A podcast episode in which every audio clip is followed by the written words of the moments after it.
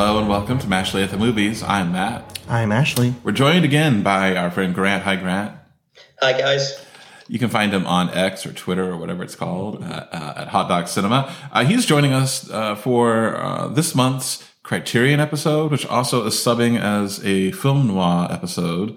I recently learned that November by film f- fans is called Noirvember uh, for that old um, for that old uh, film style uh, genre, I guess. And um, so yeah, and Criterion, you know, we've done several Criterion episodes. It's a it's a it's a label that puts out um, movies. They're supposed to be of of some kind of quality.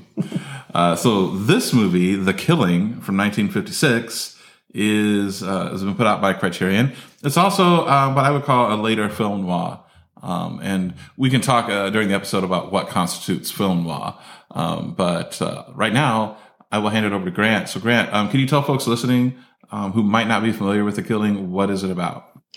Yeah, uh, thanks, Matt. Uh, okay, so The Killing, 1956, uh, directed by Stanley Kubrick. It's one of Stanley Kubrick's first movies. Uh, it's a classic caper feel. It's about a, a, a group of robbers um, who plan meticulously uh, the robbery um, of a racetrack on a big race day. And one of the robbers uh, has a wife who is unfaithful to him, and he happens to let her know of, of this plan. And then she conspires with her lover to steal the money off these robbers after they have um, completed their their heist.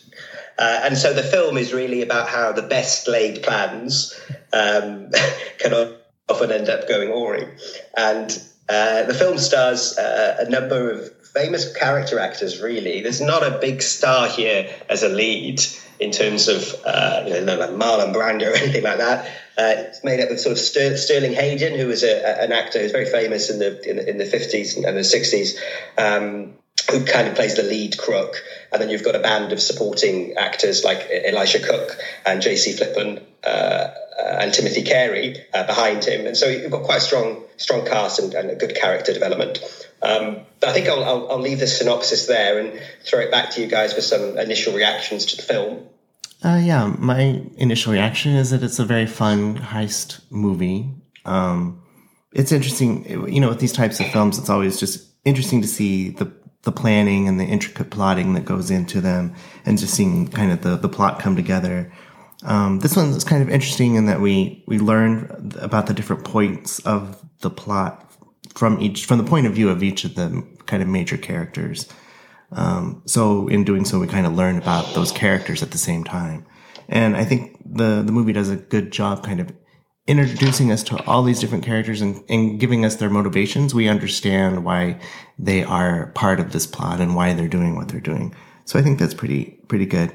Um, at the same time, with this movie, there's some kind of, uh, there's some narration that happens, some voiceover that happens that, um, I don't know, to my ears sounds kind of dated, but it also sounds very, feels very film noir. And we said we, we would talk a bit about what that means. But um, one thing it means is maybe kind of this serious voiceover.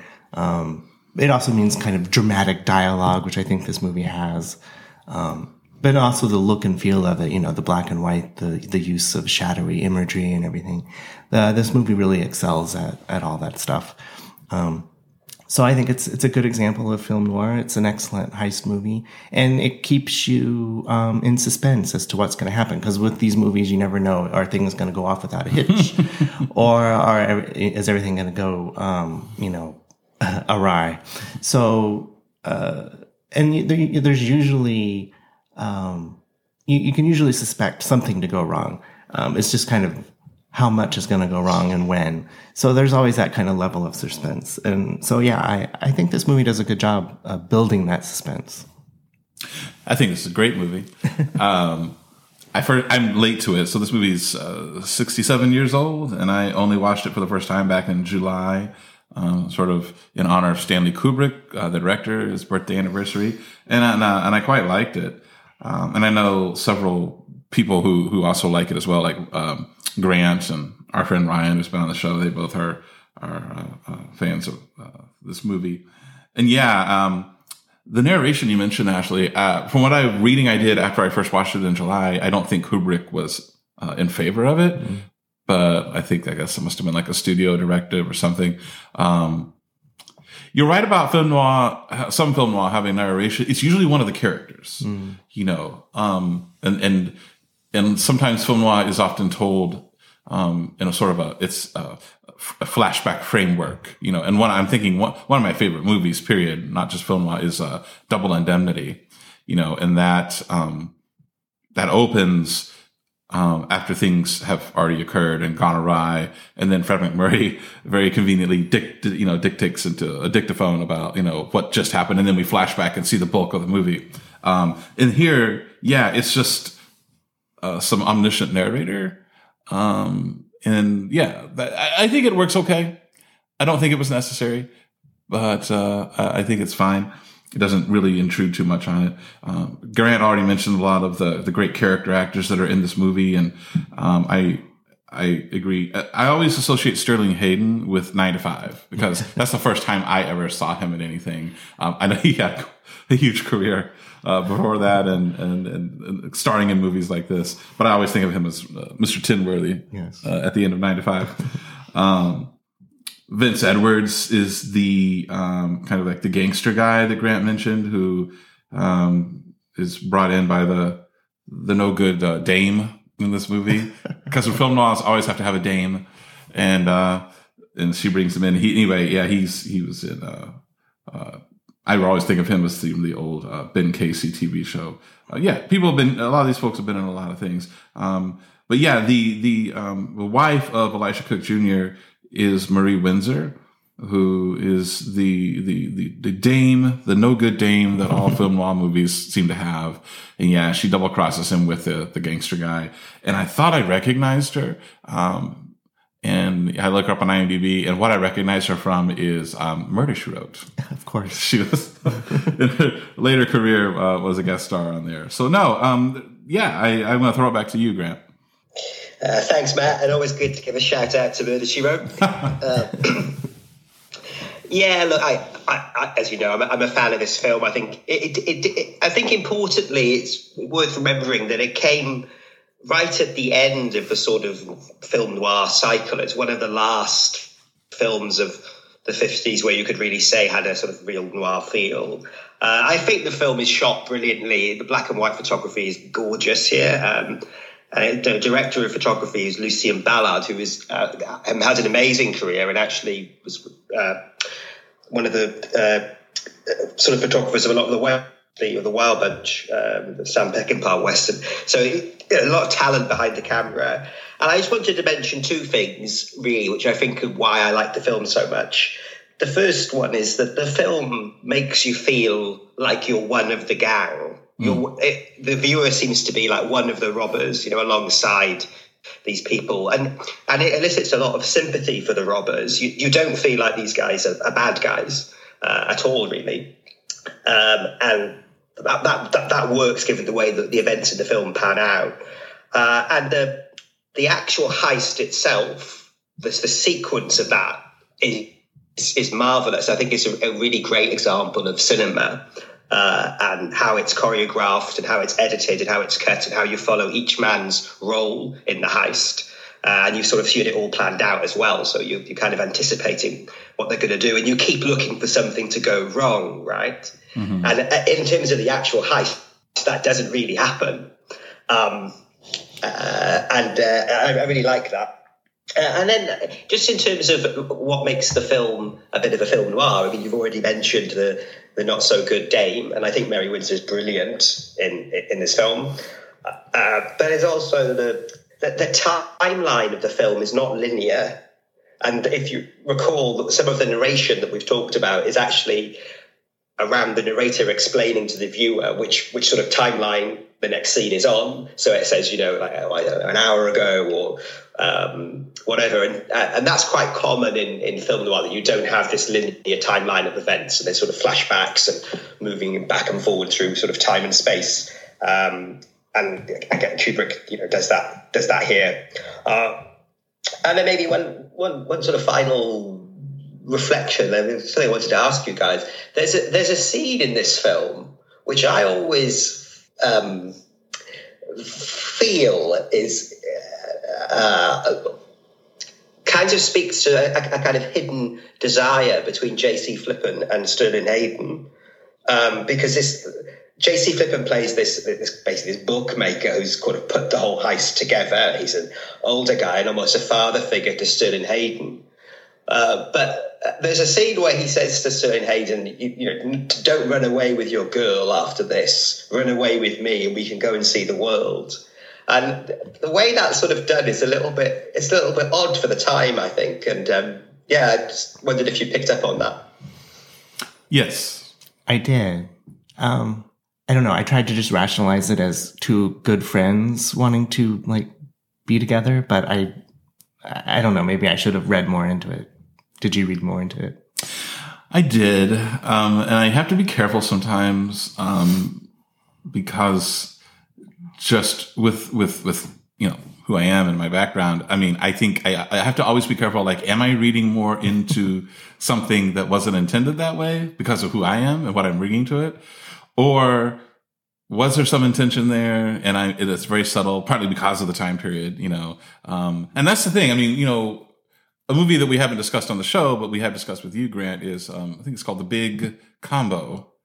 Um, and there is some um, um, some sort of what we think are like homosexual undertones there. But that's sort of that is an example. There's tons of examples throughout, you know, early to mid 20th century cinema where the, filmmakers are intending something, but they have to be so subtle about it that like um the you know mainstream uh, folks won't pick up on it. And so that makes it really hard to tell. So anyway, that's a roundabout way of saying, yes, I did pick up on it, but I noticed it's very quickly, I think after that, that it kind of, he makes those fatherly comments. And so you're just supposed to be like, oh, oh, he thinks, he thinks of him as a son. Okay. I get it. yeah. yeah. No, that's a good, that's a good point to bring up. Um, there is the character, and I'll be honest with you, some of these characters, run a little bit together for me, or their part in the plan is so subtle that it's like, I don't know. But I think it's the actor Joe Sawyer.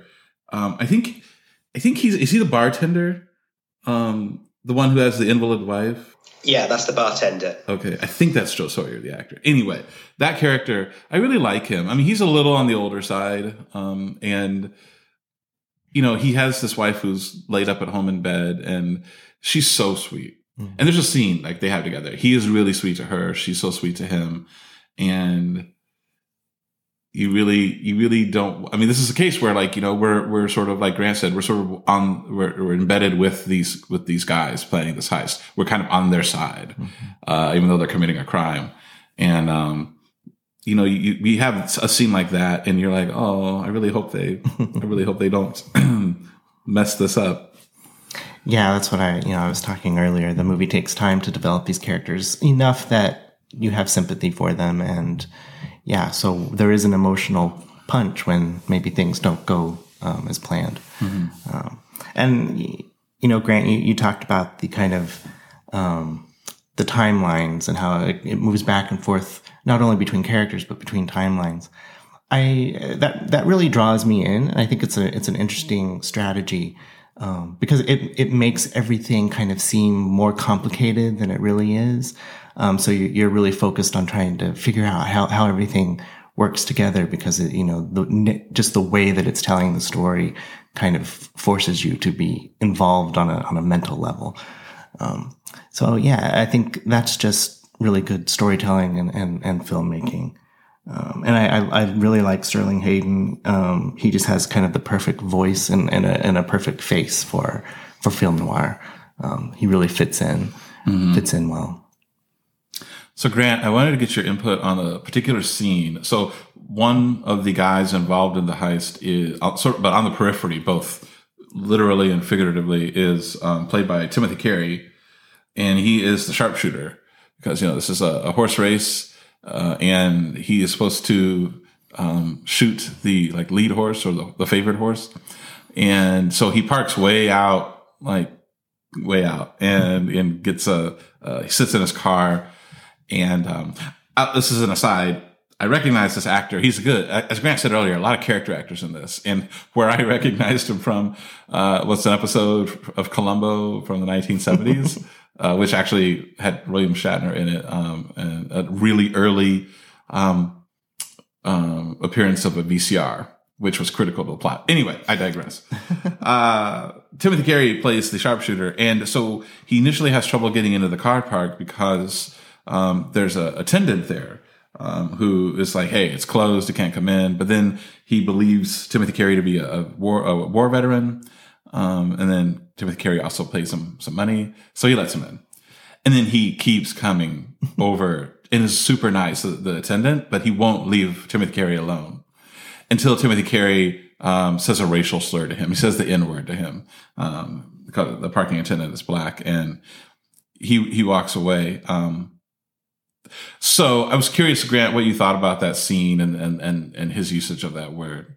Uh, well, it's, you know, it's a word that you you only hear rarely nowadays, um, and I think obviously it's more common in movies of that period. To be honest, I think that scene's really quite powerful um, because uh, the guy who plays the attendant, I don't know the, the actor's name. I mean, it's a very small part, but I think he he plays it he plays it wonderfully, and you really feel how hurt he is when he turns around and sort of limps away from the from Timothy Carey, who's sitting in the car. Mm-hmm. Um, and I think it, it, works really, really well. Um, but for mod, for modern audiences, it's probably quite shocking. Yeah, it, it's um, so shocking that when we were going to rewatch this movie, I was thinking back to the first time we watched it, and this was the first. That's the first scene that popped into my head. Actually, hmm. um, yeah, I, I, think that scene is really beautifully done. And you're right, the actor who's James Edwards is that his name? The attendant, yeah. the attendant's name. Um, he's so good, and yeah, it's a real gut punch when you know he he's he's being so nice to this guy, and then he uses that word, and just the expression on his face and how hurt he looks. It's it's a really effective scene. And it, it kind of comes out of nowhere. You're not expecting a scene like that in a, in a heist movie like this. Um, but, um, no, it was really, really well done. Yeah. And, you know, I was thinking, watching it in a modern day context, I, and I wish, I wish I could ask some of my uncles this because, you know, they were, they were younger black men in the 50s and and are older black men now and I would love to get their perspective on it but I I suspect like you know I'm not even sure if the Timothy Carey character is is actually racist because he doesn't. Nothing about him betrays that, and he doesn't use this word until he absolutely wants to get this guy away from him. Um, so I don't know. I don't know. I mean, it's terrible that he uses the word regardless, but but he uses the word and it has the desired effect. Uh, the the attendant played by James Edwards, he, he he you know he slinks away, and I I just wonder like that probably would be the effect uh, uh, uh, it would have in the 50s.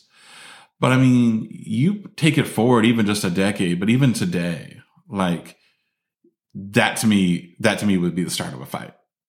I do not think a black man in 2023 would get called that word and just slink away. I think it would be, it would be on.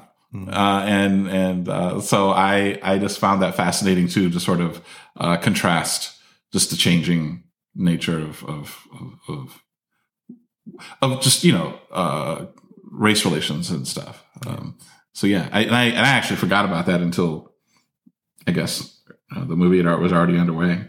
So yeah, no, it's a lot. It's a lot going on here. Grant, is anything we've missed?